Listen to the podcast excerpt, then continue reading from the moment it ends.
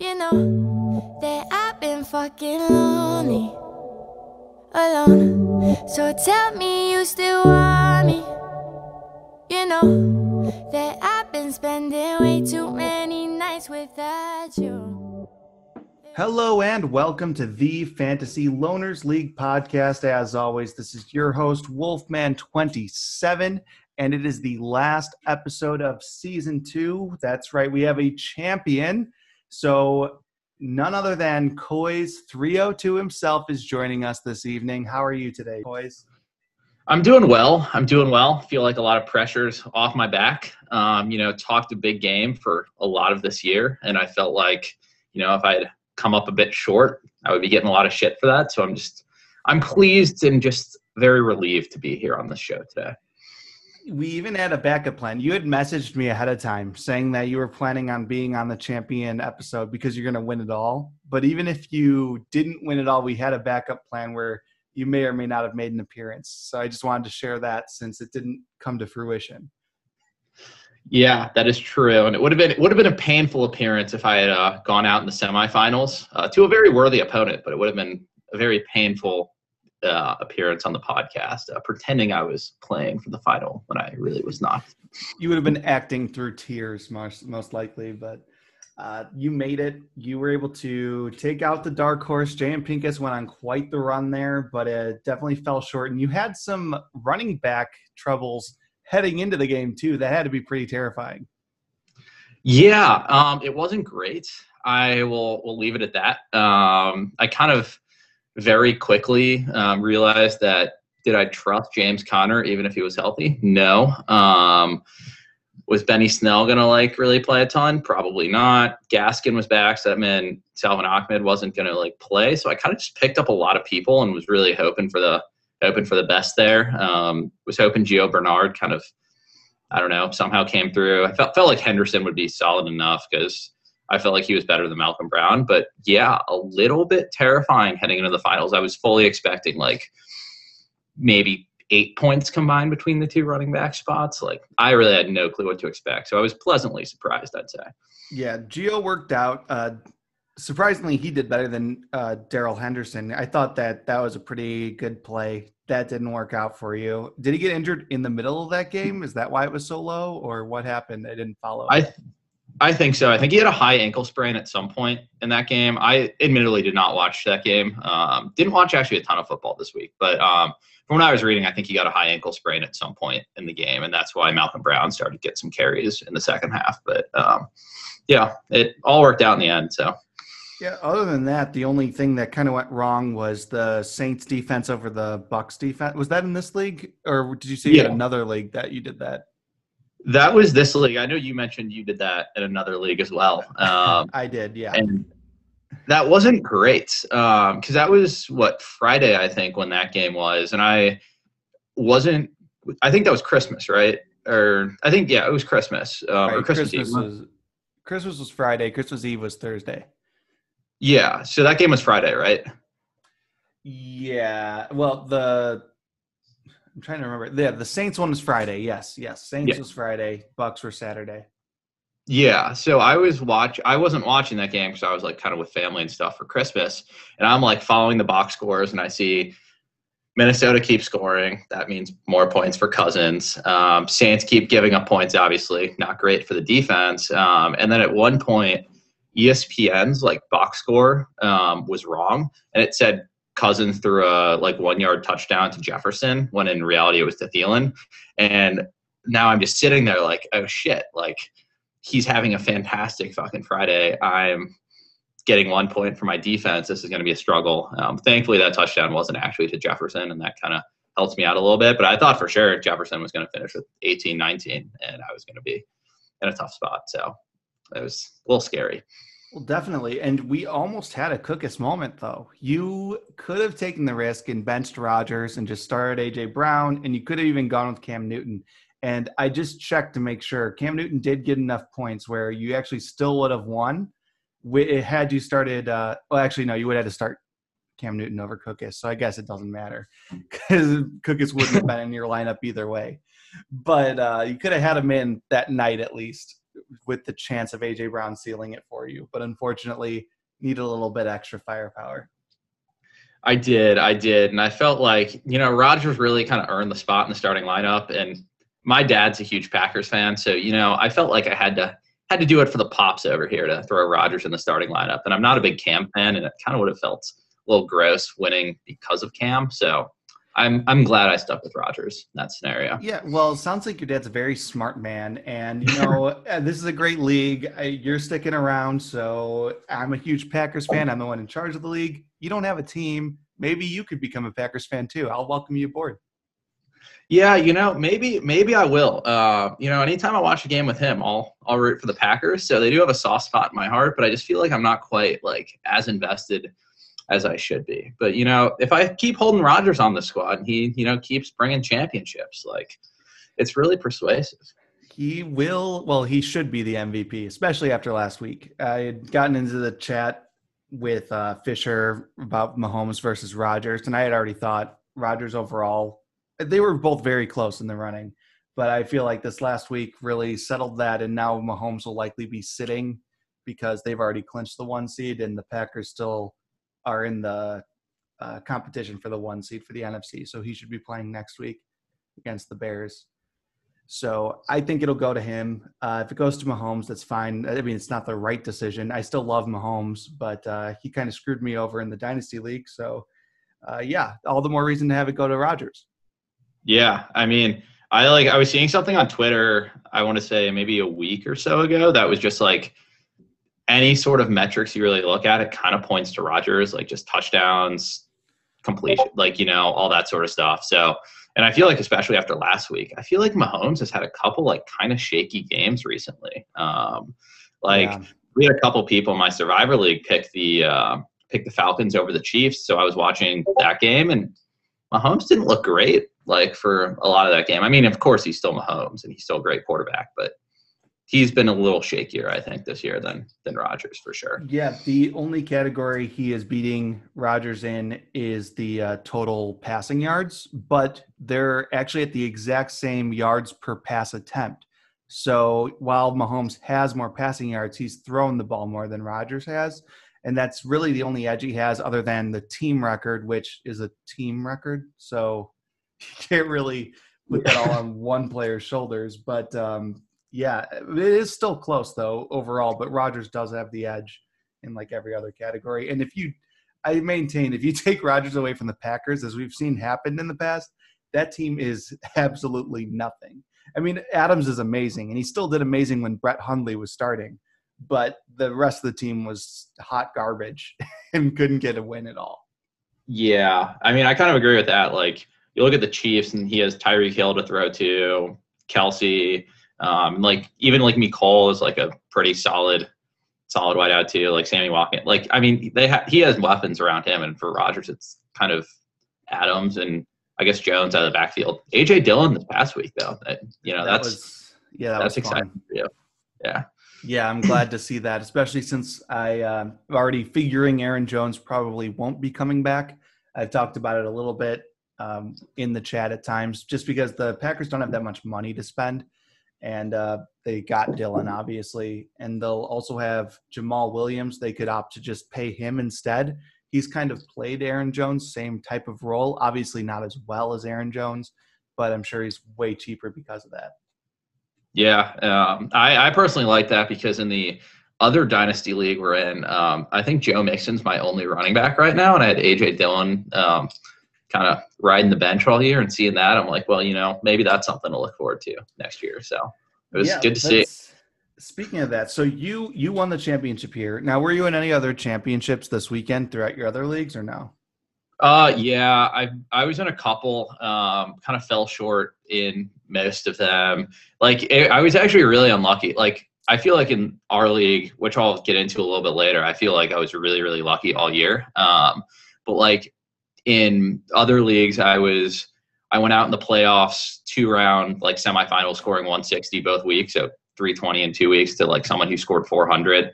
Uh, went out in another league half PPR like ours, uh, scoring 145 to a guy who scored 155. Um, like it was like a bunch of stuff like that. Uh, so I was pretty unlucky. Like in a lot of my leagues. I feel like I made the playoffs and was like a top two or three seed most of my leagues, but kind of just came up against like someone having the week of their season and went out, except for except for this one. So I feel like I was pretty fortunate to to win this. Yeah, because uh, I had all the good luck in the semifinals. I had a bunch of my teams blow up in the semifinals, which was great. That meant that out of my eight leagues, I made it to four championship games. So I had a 50% championship game success rate in my leagues this year, which was awesome. I lost every single one though. I lost every championship. So I'm a four time second place runner up this year. Um, the first one was just a family league. I had gotten third place perennially. My dad had been the champion. He finally wasn't in the championship game. I still, my team just all busted. It wasn't close. So that one I don't care as much about because it wasn't close. So it wasn't as heartbreaking. Then you mentioned we're in a dynasty league together, and actually Jeff JM Pincus is in that league too and me and JM Pincus made it to that championship, and uh, that that Bucks game on Saturday was something else.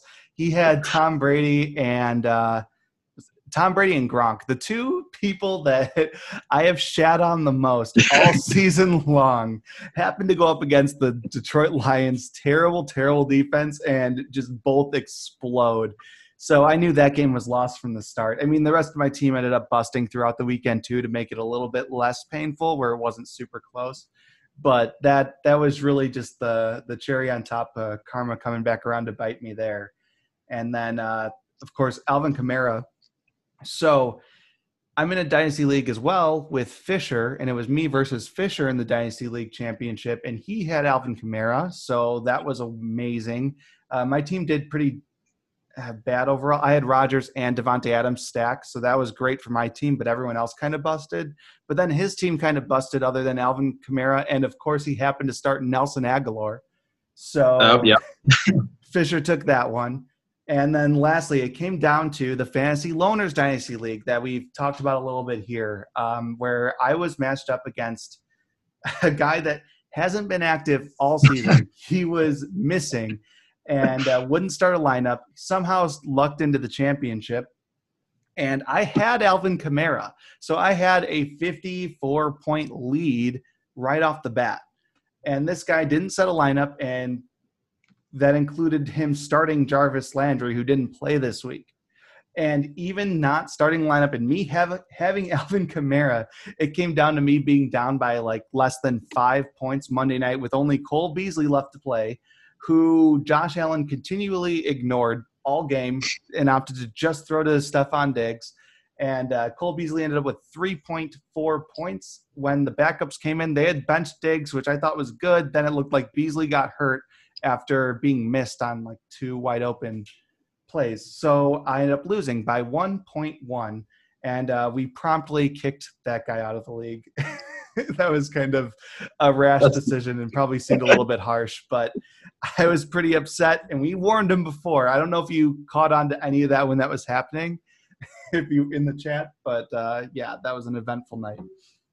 Yeah, um, you know, I, I would say it's real tough to lose to someone who just doesn't know that they're winning. Um, you know, that's not ideal. Um, but yeah, probably good to get him out of the league and uh, you know that way you can say you're the true champion right now like we can uh, but it's see that's that's the thing it, it doesn't even work because i don't know i wouldn't have even really felt that good unless cole beasley put up like 20 points and i won. Like if i won just by like less than a point it still wouldn't have even felt right because he started a guy that wasn't even playing. So i still would have felt kind of dirty about it.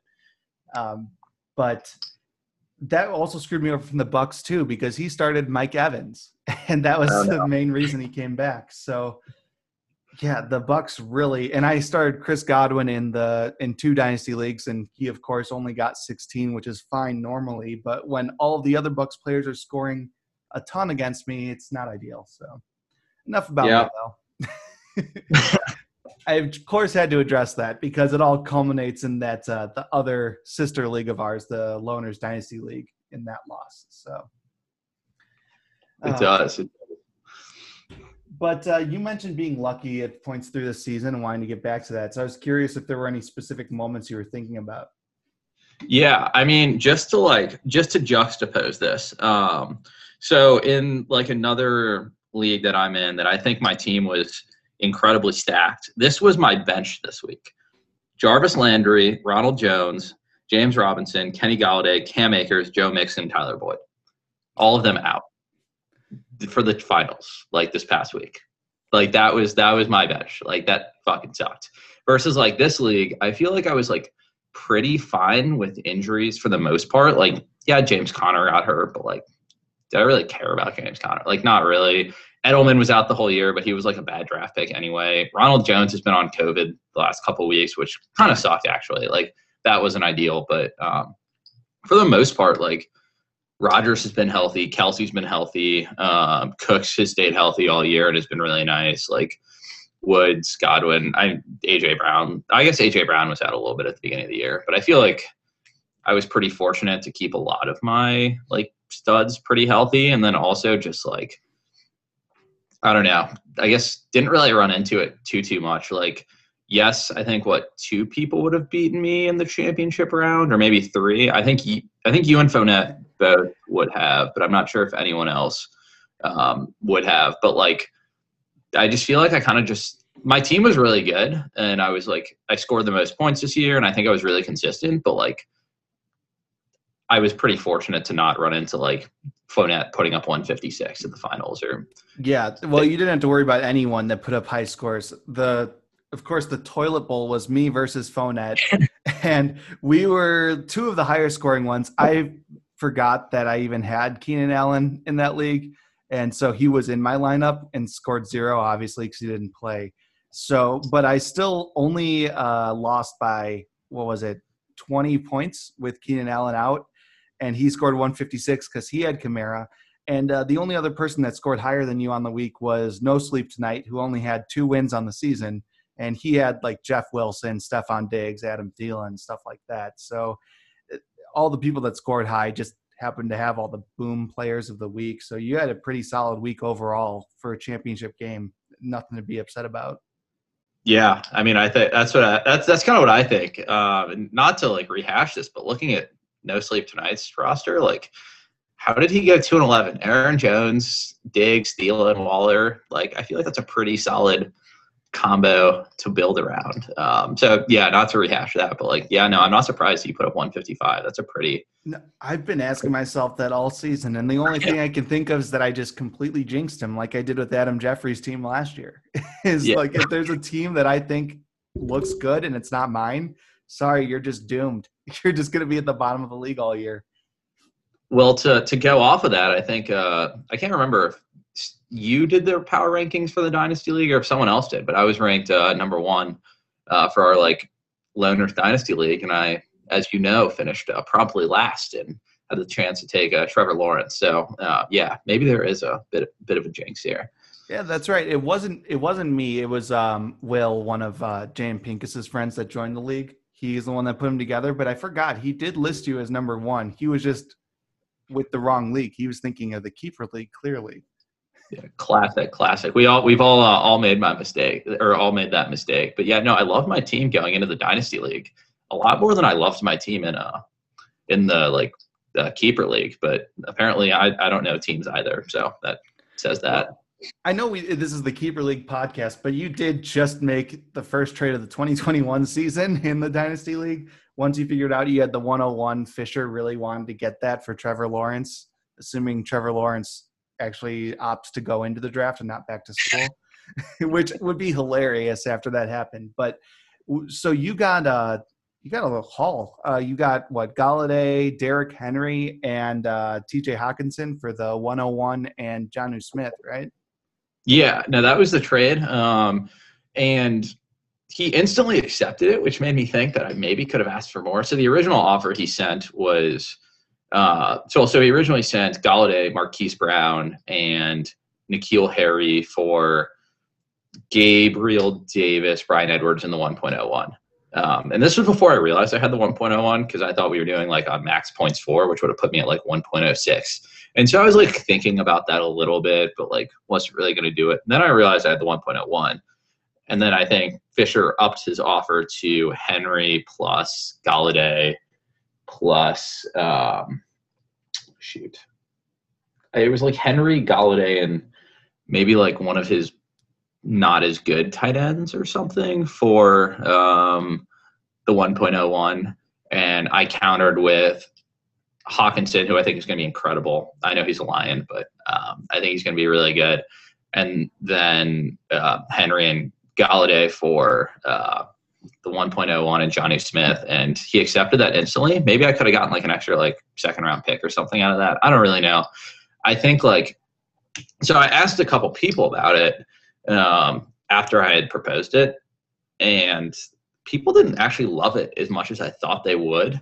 Um, but I still think it's pretty good. I think it sets me up to win in the next two three years, and then I'll probably have to rebuild. Um, but I think like my I was I was going through my team beforehand, so I'll be like starting Stafford, Matt Ryan, or Baker at my quarterback and super flex. I'll have Ekeler and Derrick Henry at running back.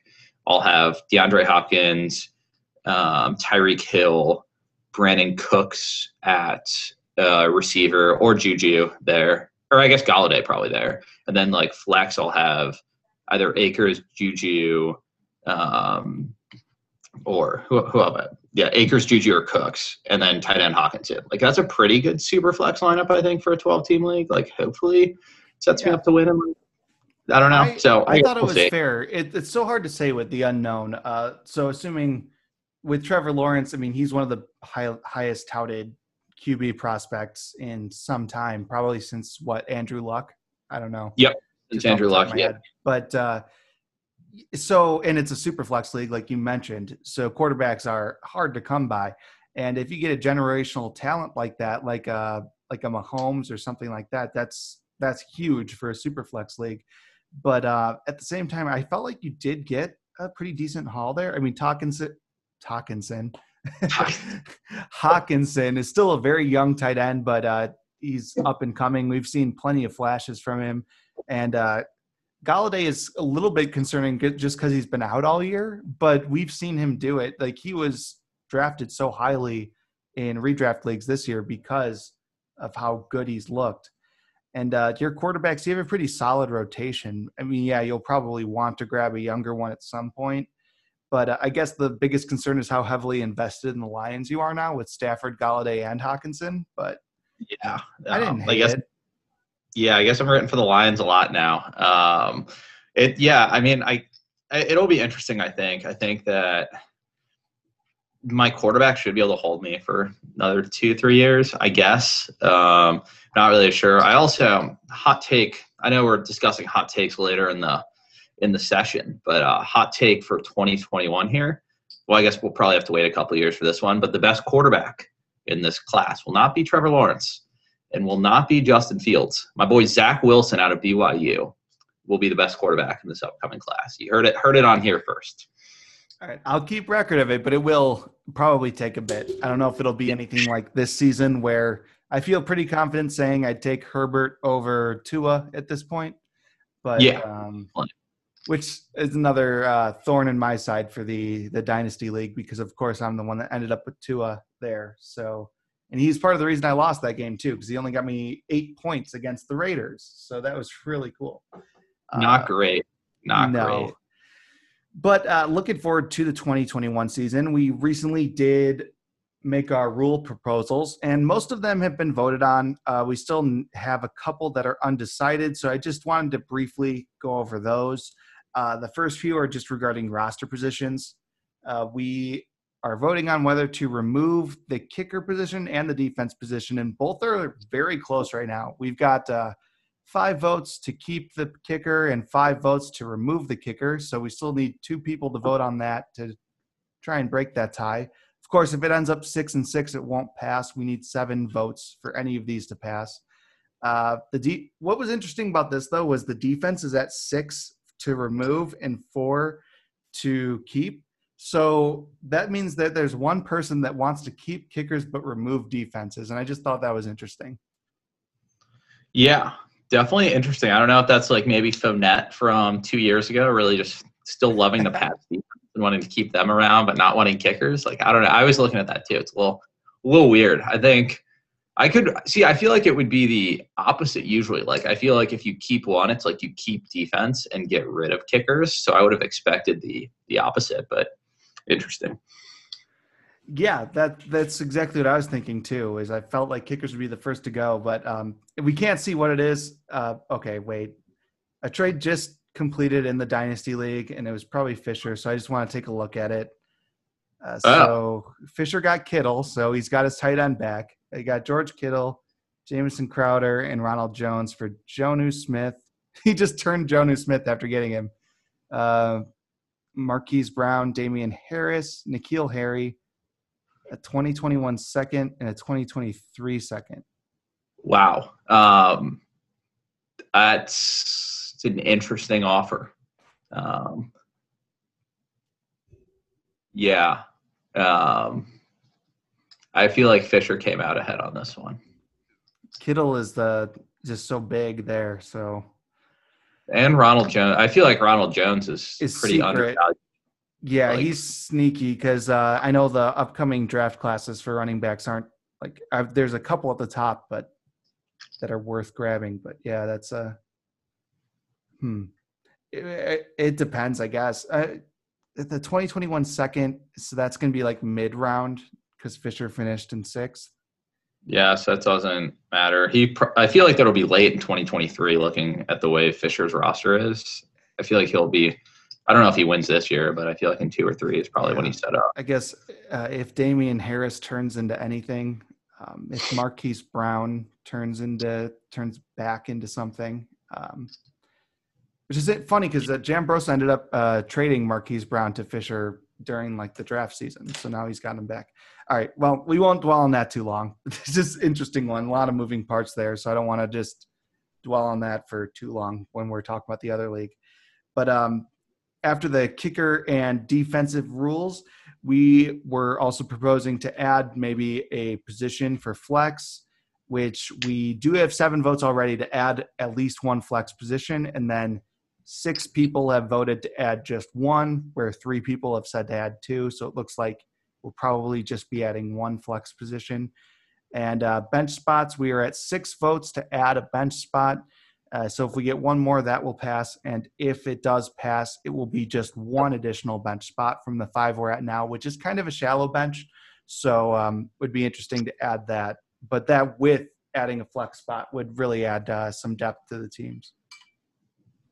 Yeah, um, I you know I for sure vetted for that additional bench spot. Um, you know, it was kind of tough holding two QBs all all year this year, and there were some weeks where Rodgers was about to get the get the axe on the roster. So that additional flex spot or that additional bench spot, sorry, will probably be be good to keep Cookus around for another year.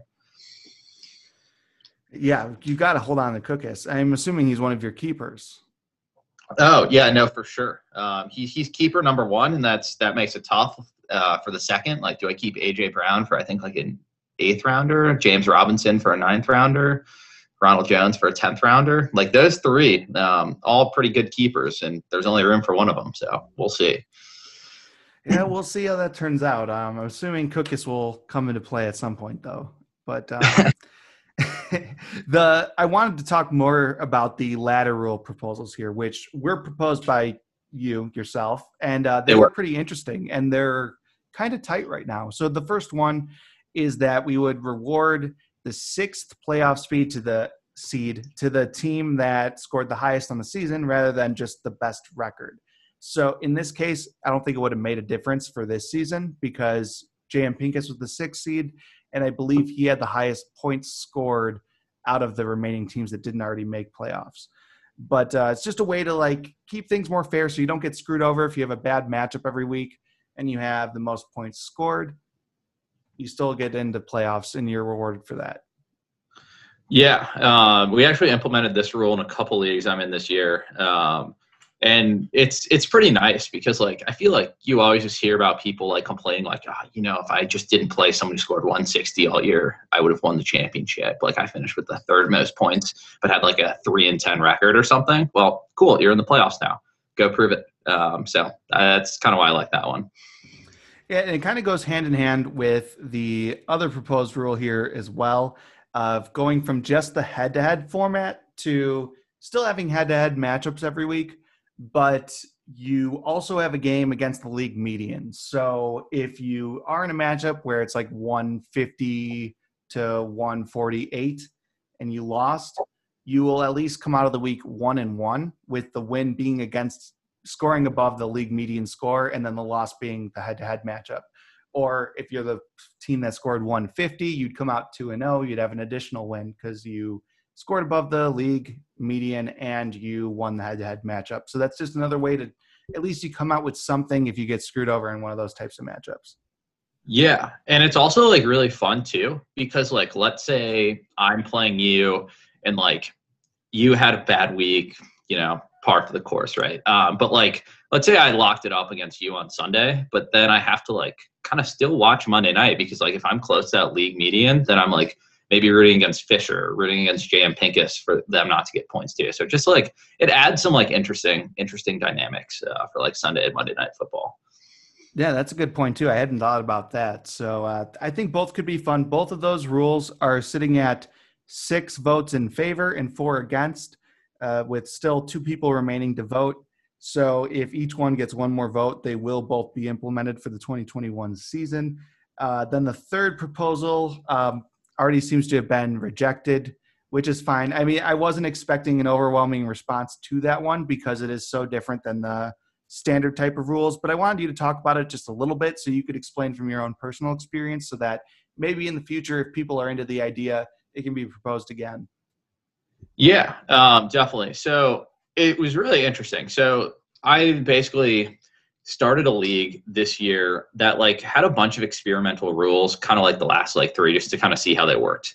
And this was by far my favorite. So like one, it rewards the one seed, which is cool. Um, but like I didn't think that was like the best part of it. I, I finished as the two seed with a 20 and six record, same as the one seed. And so kind of got screwed by this, not having a buy in the first round. But it made it really interesting because like we were going into, I think Monday night football and all five teams, like the two through six seeds, were all scoring. I think that we all had between like 140 and 150 points, like projected heading into Monday Night Football.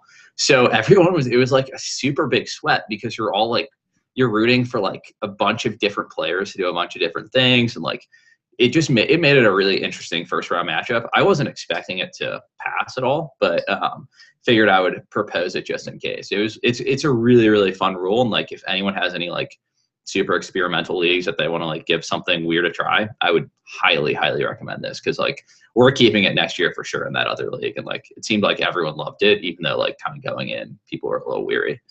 Yeah, that was the only rule I actually still haven't voted on. Uh, so it's only sitting at nine votes, where seven people already declined it, and two people were in favor, which I'm assuming one was you. Don't know who yep. the other one was, but um, because I wasn't sure either, just because it is such a big difference from what I'm used to. But I do like that, at least in this case, it's only for that initial week of the playoffs. And then you go back yep. to the regular head to head matches for the semifinals and the championship. It's kind of just this, uh, like a fun way of just a change of pace for like, oh, we're in a new season now for playoffs. And now you have to compete to get into the semifinals. And the number one seeds rewarded all the more. I know it's nice to have the two seed rewarded too, but yeah, I thought it's a it's an interesting idea, and I'd be okay with like trying it out sometime. But looks like it won't be for next season at this point, though.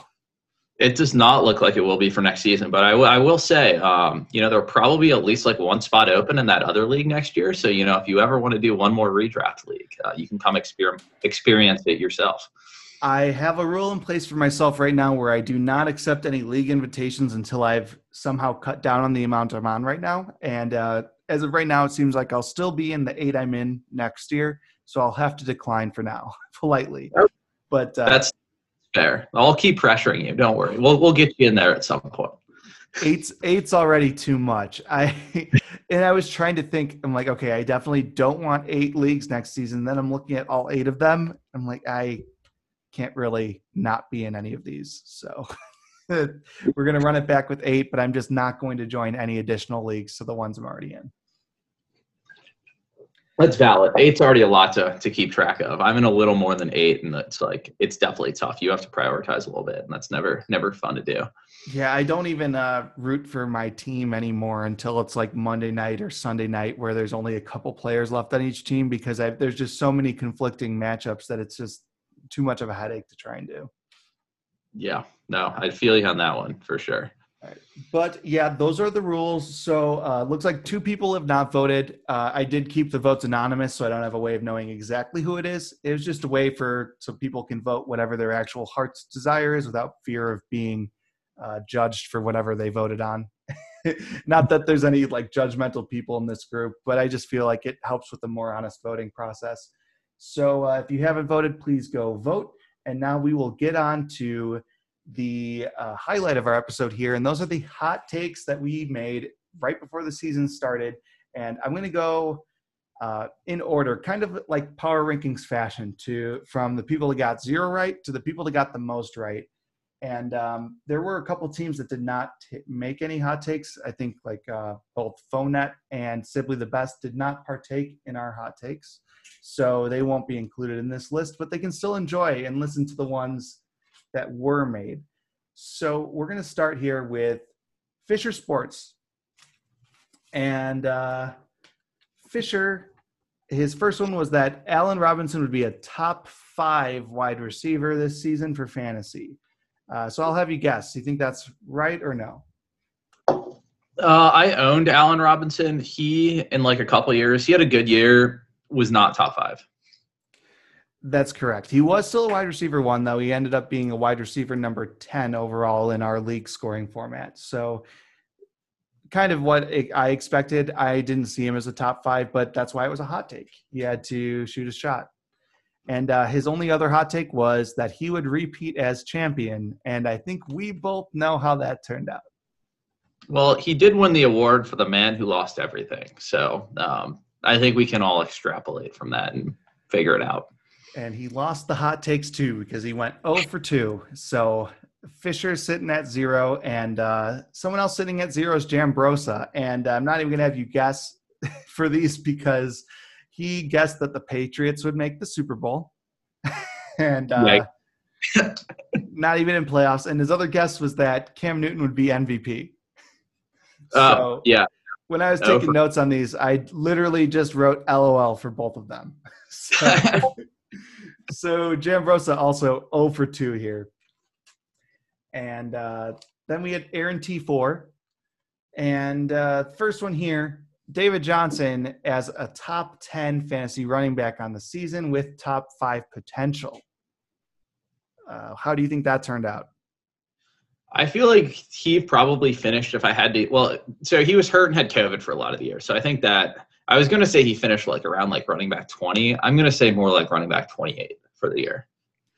Yeah, he was running back 24, so he just made it into the running back two category, but not a top 10 running back. So Diego missed on that.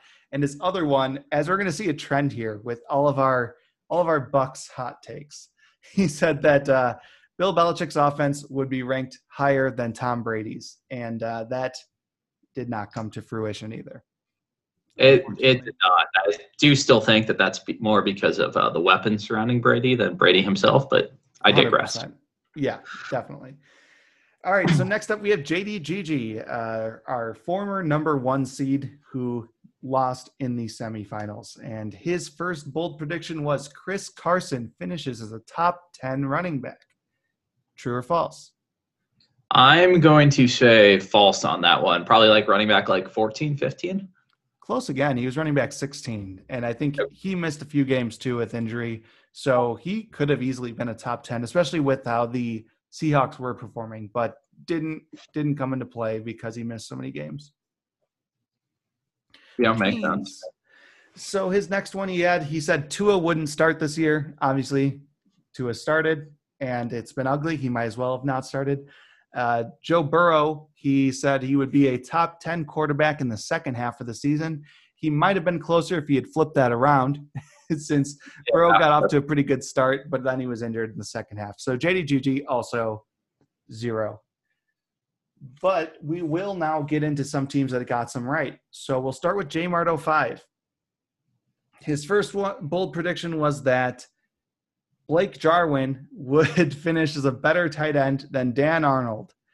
So Uh. unfor- unfortunately, Fisher's going to take a victory lap on this one too.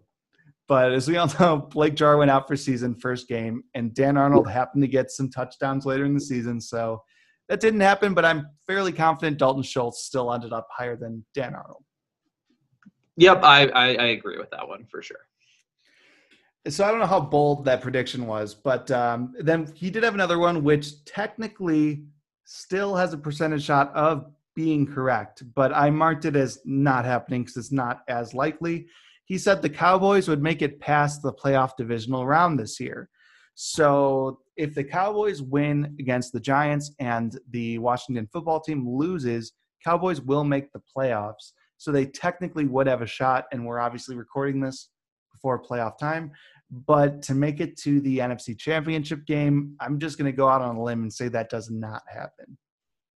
Yeah, that seems pretty pretty unlikely. Um, and you and I have both talked up the NFC East quite a bit this year. Um, obviously, probably the best division in football. We can both agree. But I just don't think the Cowboys are going to make the playoffs, let alone make the NFC Championship game.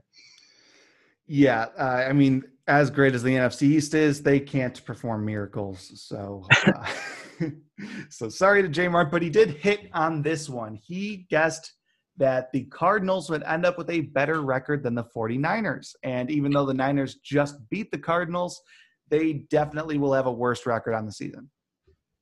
Yeah, pretty good, pretty good prediction there, I'd say. Um, although I feel like it kind of ended in a different way than probably was predicted originally. Because like I feel like the Cardinals haven't really outperformed their expectations a ton. I don't really know where they were projected to start the year, but probably not like much better than this. Um, they're much worse than this, but like the, the Niners have been hurt all year, and obviously that's been tough for them, and they've drastically underperformed their expectations. So good, good prediction there, but I don't know if that's what he was intending going in. Yeah, well, the Cardinals, I think at the start of the season is when they were all impressing us. Uh, they were doing better than anticipated, but then they started to go down, like trend downwards, and they've piled up some losses here. Kyler Murray's been kind of banged up. So uh, I think they've been starting to trend downwards more recently, which is why they're sitting at eight and seven. So it's not as impressive. Uh, but like you said with the Niners, they've just been brutally injured all year. So uh, sitting at a very nice six and nine record currently. Yeah, tough, tough. I think they rebound next year, but like that whole offense has just been hurt all damn year. So there's yeah. just not much going Every on. position. Uh, so now we'll go on to another team that got one right here, and that would be Adam Jeffrey, 86. He said Matt Ryan would be a top five quarterback on the season. Um, true or false? Uh, that that is false. Um, I'm willing to bet a lot of money on that. He's been pretty streaky this year. He's not even a QB one. He was QB 13, finished just outside. Yep, checks out. Uh, next one, also uh, kind of self-explanatory here. Kerryon Johnson, a top 15 running back for the first half of the season. God, I wish that was true. Um, but no, that was not. No, not at all. No, and I didn't. I- just knew I was confident that that wasn't the case, so I didn't even do the work to do first half of season versus season long. But I just looked up season long because it was easier, and he was running back 61. Yeah, and I'm surprised he was that high. Um, I owned him in a dynasty league, and I feel like every week it was like two receptions for 13 yards, one carry for four yards. Um, it was so- like he didn't even exist. I know. Uh, then, of course, Packers don't make the playoffs. Well, that uh, didn't happen. So I'm happy to say I'm, I'll take a victory lap here because it is between the Packers and Seahawks pretty much for the number one seed. I know the Saints are in the mix too, but um, if it was a tie between all three teams, I believe it would go to the Seahawks um, based on tiebreaker record. But if it was a tie between just the Saints and Packers, it would go to the Packers. So as long as the Packers win, there will be no tie. Um, but if the Seahawks lose and it's a tie between Saints and Packers, Packers are still in. So I guess what if trying to think of a way the Saints actually get it. I'm not sure. I don't know. That's way too much thinking for me. But nonetheless, Packers will make the playoffs. So Adam Jeffrey was wrong there, which means the one he got right was DK Metcalf being a top 12 wide receiver. I want to know what your guess is on to where he finished. Well, two things on this. One, was it really that hot of a take to say he would be a top 12 receiver this year? I feel like that would probably be where he was being drafted, like around in that area. But I think, where did he finish this year? I'm going to say wide receiver six. Getting close. He was wide receiver five. And I will say it was a hot take by my standards. I was off of the DK Metcalf train. I've been so, so brutally proven wrong about that. And uh, I've eaten crow about it. But um, I don't know. I just wasn't buying into the whole narrative of letting Russ cook, which has died since then. Uh, DK was on fire the start of the season when the Seahawks were actually passing the ball more. But uh, no, he's incredible. Uh, so top five wide receiver. Uh, then that'll bring us to myself here. Uh, we'll start with my Bucks takes. so I said the Bucks would either miss the playoffs or be the seventh seed. And it's looking like they'll be the fifth seed. I, do they have that locked in now? Fifth seed? I don't think the Rams or Cardinals are in the running to take that from them. I'm pretty sure they have it locked in for the fifth seed. I feel like I remember seeing that somewhere on some Sunday football broadcast, but I could be wrong. Yeah, I just uh, the, the NFC has just been so abysmal this year.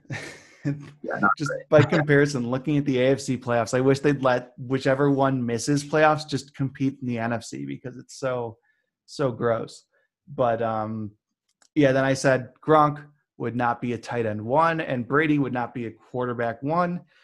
And uh, they both finished at eight at their position, actually. So Gronk was the tight end number eight, and Brady was the QB number eight on the season. So it actually ended up working out.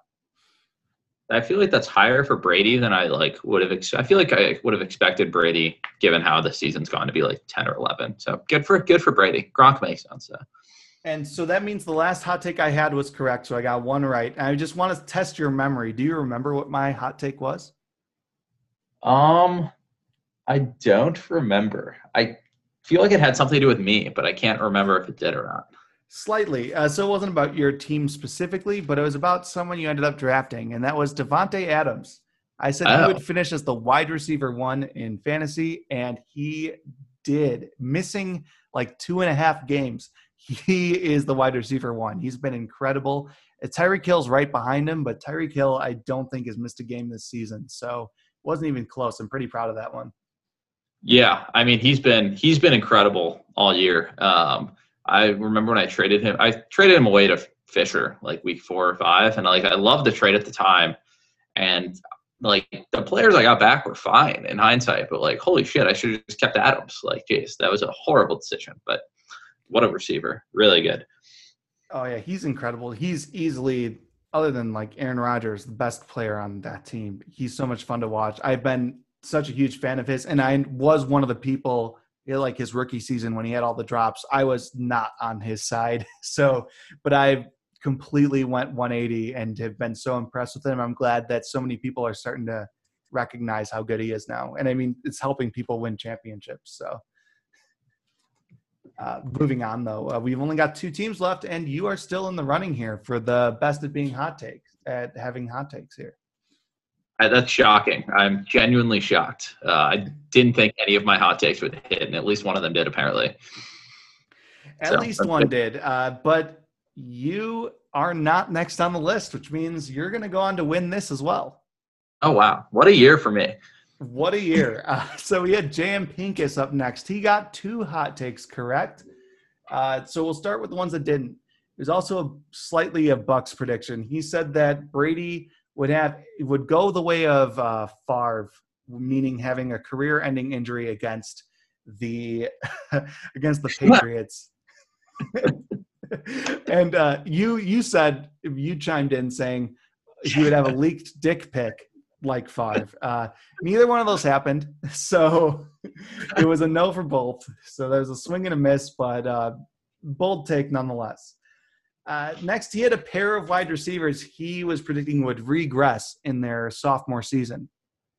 The first one was DK Metcalf, which just got done talking about. Clearly, did not happen. Finished as wide receiver five, so that was also a miss. But he hit on the other wide receiver, and that was Hollywood Brown. Uh, so Hollywood Brown finished as wide receiver 39 on the season. I'm not sure the range he was being drafted, but I think we all had higher expectations. That's a wide receiver four. Yeah, he uh, he did not perform well this year. Um, I I definitely didn't say this in the ch- uh, chat. I'm pretty sure, unless I did, but I was pretty low on him as well heading into this year. I just think didn't think Lamar could get on the ball enough, and I think that kind of held true. So yeah, good good prediction by him. And it, it went hand in hand with his other hot take he got correct. And he said that Lamar Jackson would bust. Now, uh, I think that qualifies for where Lamar Jackson was typically drafted. I know in our league, he was kept super late. So I don't know if you could say he was a bust, but he's definitely a bust for what he was expected to be based on last season. Uh, yeah. That's kind of why Marquise Brown is bad too. But yeah, what were you going to say on it? Yeah, I mean that's that's another one where I just like wasn't. I I mean he clearly has the arm strength and like the athleticism, like both of those are there, but I just wasn't really sure if he would continue to perform this year. I feel like I was probably lower on him than most, but I also would definitely would not have like bet against him having another great year. So good for Jam Pincus for getting that one right as well. Two for two on the Ravens. Yep, two for two on the Ravens. So that put him in second place for the hot takes. And now we can, uh, well, actually, before we do, regarding Lamar Jackson, he finished as QB nine on the season, which was behind Tom Brady and Ryan Tannehill. So if that's not a, a bust of a season compared to where those, like Brady went undrafted in our league. So, yeah, that's where did Rodgers finish? If you have that pulled up, was he one or was he two? Was he I, not even on? I don't have it pulled up, but I think Kyler Murray was one, if I remember, from the rushing touchdowns and everything. So uh, that would check out. Okay, yeah, yeah, yeah. He finishes the fourth. He was behind Kyler by 26 points, Allen by 24 points, and Mahomes by 19 points. Okay. Yeah. Makes sense based on the the guys he listed out there. But yeah, he's had a great season, and he went late because of how he did the previous season and how wasn't really acclimated to that offense. And even I was hesitant to grab him because I always like to grab my quarterbacks like even later. But uh, he was definitely worth it for the people that did get him, like you did. Yeah, I mean, he was he was like a solid you could rely on, like for like twenty to 24, 25 points a week. Like I felt upset against Jim Brosa when he got eighteen points, and like that's a pretty fine week for most quarterbacks. So yeah, he was great to have all year. I agree. So now let's move on to your hot takes here. We'll start with this one. Uh, Le'Veon Bell finishes top 20 in PPR for running back. Wow. I actually, that did not hit. That did not not hit. That's. I didn't even look it up because uh, our league scoring's half PPR, and I didn't want even like. I just knew it wasn't. It didn't hit. So uh, if you want to prove me wrong and go, let me know where he ranked in PPR scoring. That'd be great. I think we can trust you that he did not finish uh, top twenty. You know, top twenty-two maybe, but not uh, not top twenty. yeah, he's uh, just between the Jets and then going to the Chiefs and doing nothing there too. Yeah, that's uh, he's done. He's got to be done, at least fantasy wise, probably NFL wise too. yeah, off a cliff real quick. Uh, then we'll go on to a Bucks prediction here. Gronk finishing outside the top 20 in yards for tight ends. So that's in yards. We already talked about how he finished tight end eight overall. Um, do you think you were still good in regards to yards or no? I think I was off by yards. I think he was outside of the top eight in yards, if I had to guess, like maybe like number 12 in yards or 13, but there's no way he was outside of the top 20. Yeah, that's correct. He ended up actually top 10 in yards. I think a lot of that came from this last game in week 16, but uh, yeah, so another miss on the Bucks hot takes here for us, unfortunately. And uh, going off of that, you had Brady and Cam finishing outside the top 16 quarterbacks on the season, while Stafford finishes top 12. Uh, we already kind of mentioned two of them. So Brady quarterback eight, so you missed on that. But you did hit on Cam. He was outside top 16. He ended up quarterback number 20, which is still kind of high, but I know he did have some of those big games at the start of the season. Yeah, I mean, I remember at the beginning of the year, everyone thought he was like the greatest thing since sliced bread because um, they were running all those like goal line sets or whatever, and it was just Cam keeping the ball. So it's like he'll just get a rushing touchdown or two every game. But yeah, no, he really did not have a great year. And that leaves Stafford then. So you thought Stafford would be top 12. Uh, do you think that he managed to make the cut? if I had to guess, I'm gonna say probably not. I think probably like 15, 16. Yeah, you're good at the guesses. Like at, once the season's over, yeah, he was quarterback 16. So you got that right on the nose. Um, so you kind of you got one third of a point for that because Cam did finish outside. So I, I counted it as partial credit. And then uh, you had one hot take was that the season would actually finish, and I gave you credit for that too. The season did finish. We made it past championship week. We'll see how the NFL season does, but to fantasy season at least completed. Yeah, they, you know, I feel like that kind of was a hot take. Like, I feel like some people might think that was a like a cop out, but like, I don't know. It was looking iffy at some points. Like, I don't know. that first postponement with the Titans and Steelers was uh was pretty bad. Yeah, and it, it, was looking pretty rough to start things off. So I, that's why I gave you credit for it. I wasn't gonna write it off, uh, but this other one was kind of a shoe in for you too. You said that you would make the playoffs in the league this year, and you won it all. So you got extra credit for that. I was gonna not count it, but since you won, I feel like it deserved mentioning. Yeah, and you know, after my appearance in the toilet bowl last year, um, I feel like that was a hot take. You know, um, it's it definitely wasn't a given, and I feel like also like going into this year, I felt like where the hell am I going to get running backs from? Because like all the good running backs are kept by people. Um, so yeah, still a bit of a hot take. So I'll I'll take it. And lastly, so you had a lot of hot takes here. I think the key to winning this is to just give as many hot takes as possible, and you're bound to hit on some. So your last hot take was that Kareem Hunt and Nick Chubb would both finish as a top 20 running back on the season, and you were correct. Uh, I want to know do you have an idea of where they each did finish? Like just a guess to throw it out? I assume we're talking 0.5 PPR in this, right? Correct. This is in our league scoring.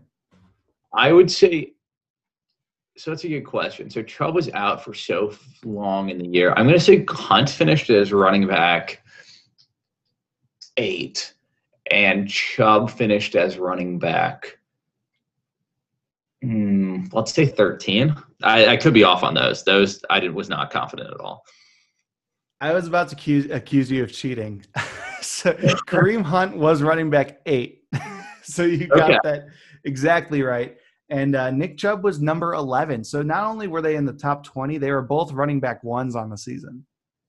Yeah, they were. Honestly, a bit of a cop out answer or cop out hot take for me there. Like looking back, I feel like I sh- like should have known that Stefanski was going to run the ball just as much as he fucking could. Um, but yeah, it's both of them were really really good all year for sure. Like fantastic running backs which is a, a, little surprising to me as the hunt owner. He was like consistent, but he had so many weeks where it just wasn't anything flashy, where he wasn't like a huge difference maker, but he did have like really good weeks as well. And because there were no running backs available and he was one of my keepers, I did start him every single week and he definitely helped out in that regard.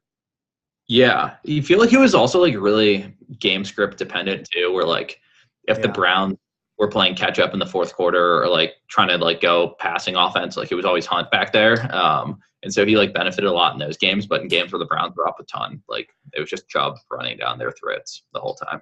I feel like the he started off the season really strong when it was him and Nick Chubb. Then Chubb got hurt and he was okay when it was just him, surprisingly. But like I don't think he did as well as when it was both them.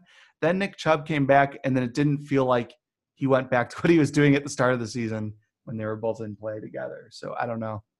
That'll be interesting yeah. to see how it goes into next season. But uh, it is good to know that we got the confirmation Stefanski does indeed like to run the ball as head coach as well.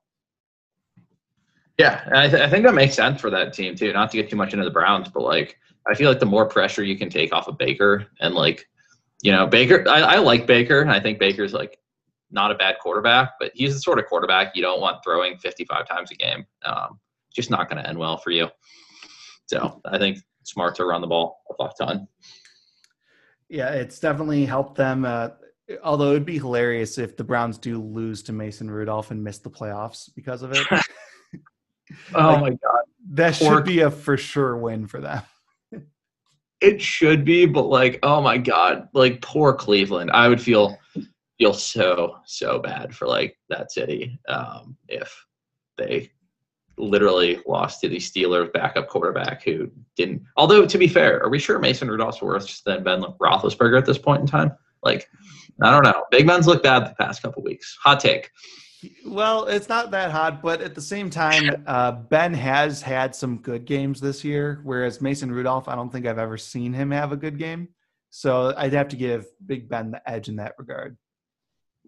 Help me remember, was Mason Rudolph benched for Duck Hodges last year, or did he get hurt and they threw in Duck Hodges? Both, I think. Oh, they were desperately like going back and forth trying to make anything work. but that's uh, not great. Rudolph definitely me. was hurt for a little bit. That was the whole Myles Garrett thing where he got his head bashed in with the helmet.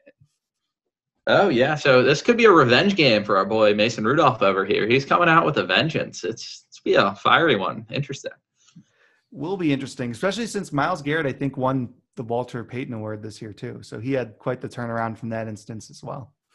Is that the award for like like best person or something like that, or what's yeah, the like what's- it, most giving to charity and things like that. Like yeah, like the best overall character type award.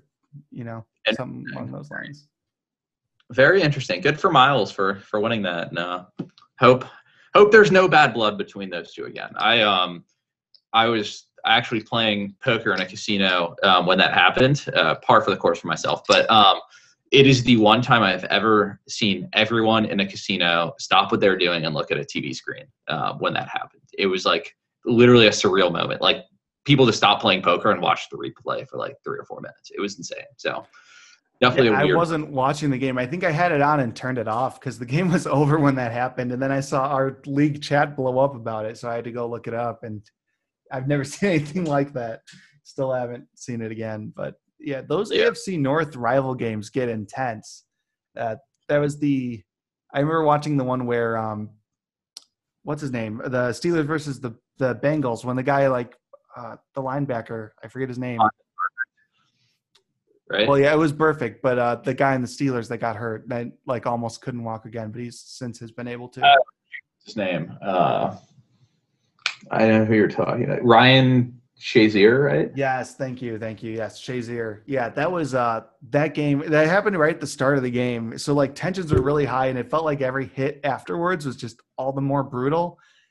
And I think that was the same game where someone landed a big hit back on Burfict, and that's when like Juju stood over him and taunted him about it. It was a those AFC North rivalry games, man. They they don't mess around. No, no, they no, they do not. Um, and like where I went to school, it was a ton of like kids from the Northeast. So like ton of kids from like Baltimore, ton of kids from like Pittsburgh, and like these kids could be best friends and like watching the game together. One a Steelers fan, one a Ravens fan, and like literally be about to throw hands at like the end of it. Uh, like it was, they just fucking hate each other. It's it's pretty insane. I know, man. I uh man, I mean we get some uh bitter rivalries in the NFC North, but I don't think it's ever come to like that much violence. I mean, I'm sure every every rivalry has some sort of story along those lines, but yeah, at least not in my time. But um before we leave for the episode today, I just wanted to close out with some way too early Super Bowl predictions. I wanted to hear who you think will be in the Super Bowl and who will win. Okay, so let me uh, let me just pull up the playoff picture right now, just so I don't like forget any teams because uh, my memory is quite literally horrible. Um, so let's see who's in the playoffs here. So, um, as par for the course, I'm going to cross off the Bucs. Um, they're not making the Super Bowl. Um, the Rams are not making the Super Bowl. The Bears are not making the Super Bowl. The sorry, the NFC East is just not making the Super Bowl. Um, so that leaves me with the Seahawks, Saints, and Packers. I don't think the Seahawks are. I don't think Drew Brees is good enough. I still think Taysom Hill, like maybe a step up on Drew Brees. I don't know. Like both of them aren't very good. I'm going with the Packers making the Super Bowl um, in the NFC. And in the AFC, let's see who do we have here. Crossing off the Dolphins, um, who seem to be in the playoffs. I'm crossing off the. Yeah, the Ravens aren't going to make it. I don't think. I'm not willing to cross off the Browns or Colts yet. Crossing off the Steelers. So we're Chiefs, Bills, Browns, Colts. Um, Chiefs aren't going to make it. I just I don't know. It's hard to make two straight Super Bowls. I think they're not going to make it. Um, the Bills are kind of cursed.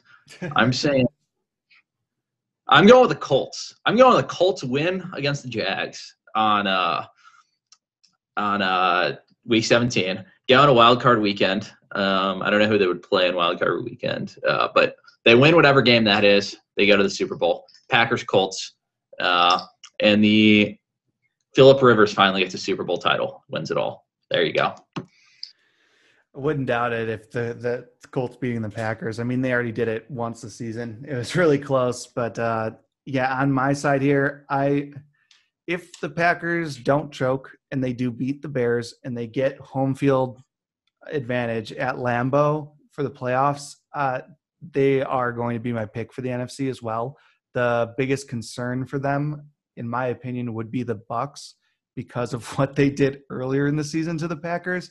Now, I would hope that they learned from the experience and that it would be different with the Bucs having to go to Lambeau rather than us going to Tampa.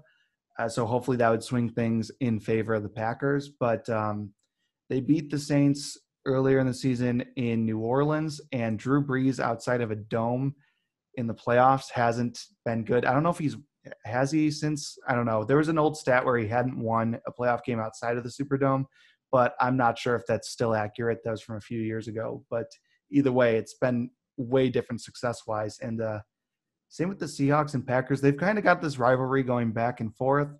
I think the Seahawks actually would be a pretty good threat too, but I think just being in Lambeau would is just such a huge advantage for the team. That's something that they haven't had ever in an NFC championship game with Rodgers. So that'd be nice if they could finally get that. Um, but I still think the AFC is going to win uh, the Super Bowl. I will go with the Bills um, just to play devil's advocate here. They've been on such a hot streak. They would only have two losses if it weren't for that Hail Mary uh, by the Cardinals to make them lose that game. And uh, I don't know, just that Josh Allen and Stefon Diggs connection has been so huge for that team. He's so good at rushing the ball, and their defense is is okay. It's good enough. I feel like par for the course. Uh, but I do like the Colts pick too. I'm just concerned about them. They're on the outside looking in, right? I think they need someone to lose as well as them beat the Jaguars in order to make playoffs. So, um, I believe so. I think so, right? Because they're they're ten and five. The Dolphins play the Bills, but I think the Bills are resting people, right? Um, yeah, and the Steelers are resting people for the the Browns. So then that would leave I think they would need what the Titans to lose and the Colts yeah. to win to take the division.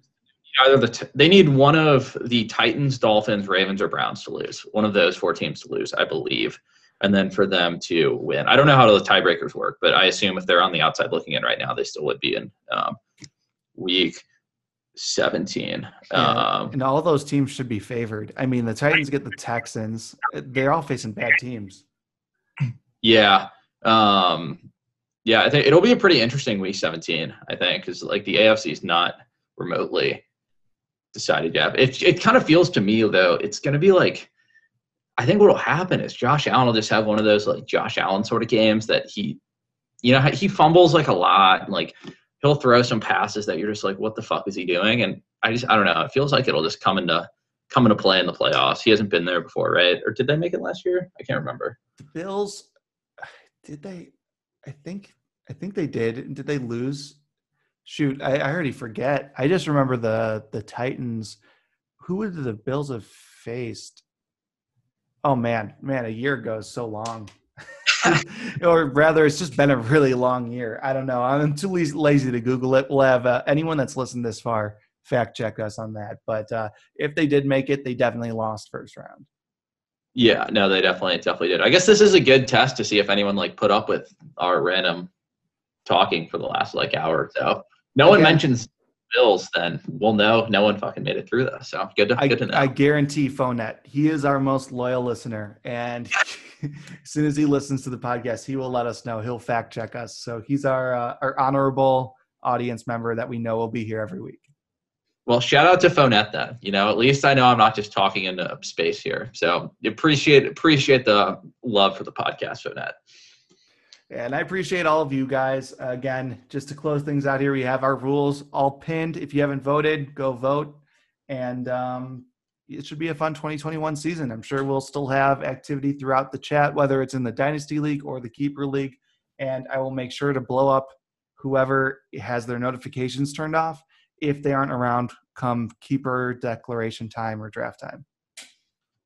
Yeah. Um, and again, just to to finish things up for me. It's been a been a super fun year with this league. Uh, again, it's kind of hard to get me to care about leagues that don't have money involved versus leagues that like do. You know, uh, but like definitely cared more about winning this league than I did about certain other leagues that had like a lot more money involved. So it's a good good group of people. Really surprised we found like a random group of people that were all cool and like fun to be in a league with. But I still haven't voted in the poll yet if I'm coming back next year. So, you know, I guess I'll have to have to hold off on that a little bit, weigh my options. Uh, but we'll look forward to next year. I did notice that, and I actually was going to give you benefit of the doubt and think that it wasn't intentional. But knowing you, I should have known that it was intentional. So fully, fully intentional. You know, I maybe I wanted to do what Brady couldn't and just go out on top. You know, I had a great run this year. Nothing's guaranteed. Maybe it's time to hang up the cleats and really, really relax. But uh, no. Fisher's parting words to you as the former champion, passing the crown now to you, was um, that good luck getting any trades done next year because apparently that's the reason he couldn't get any trades done was because no one wanted to help the champion, um, and it had nothing to do with what he was offering. I mean, to, just to offer again, devil's advocate for uh, for myself here, I did trade away Davante Adams, who was the number one receiver here. So clearly, I have an eye for talent in the draft, um, but don't necessarily love to hold on to that. So hit me up for some trades. You might get someone good out of it. Who knows? That's a good point. And on that note, I am going to let you go. I hope you enjoy the rest of your night, and it's been a pleasure having you on this season and uh, your third appearance on the podcast. Yeah, wasn't on at all last year. Three times this year. It's been a fun year. Appreciate you having me. Anytime. And uh, yeah, I don't really have anything to say after that, so I guess I'll just end it. awesome. Sounds good. Thank you for thank you for doing this. It's always always a pleasure. Yeah, talk to you later, man. See you, man. You know that I've been fucking lonely, alone. So tell me you still want me. You know that I've been spending way too many nights without you.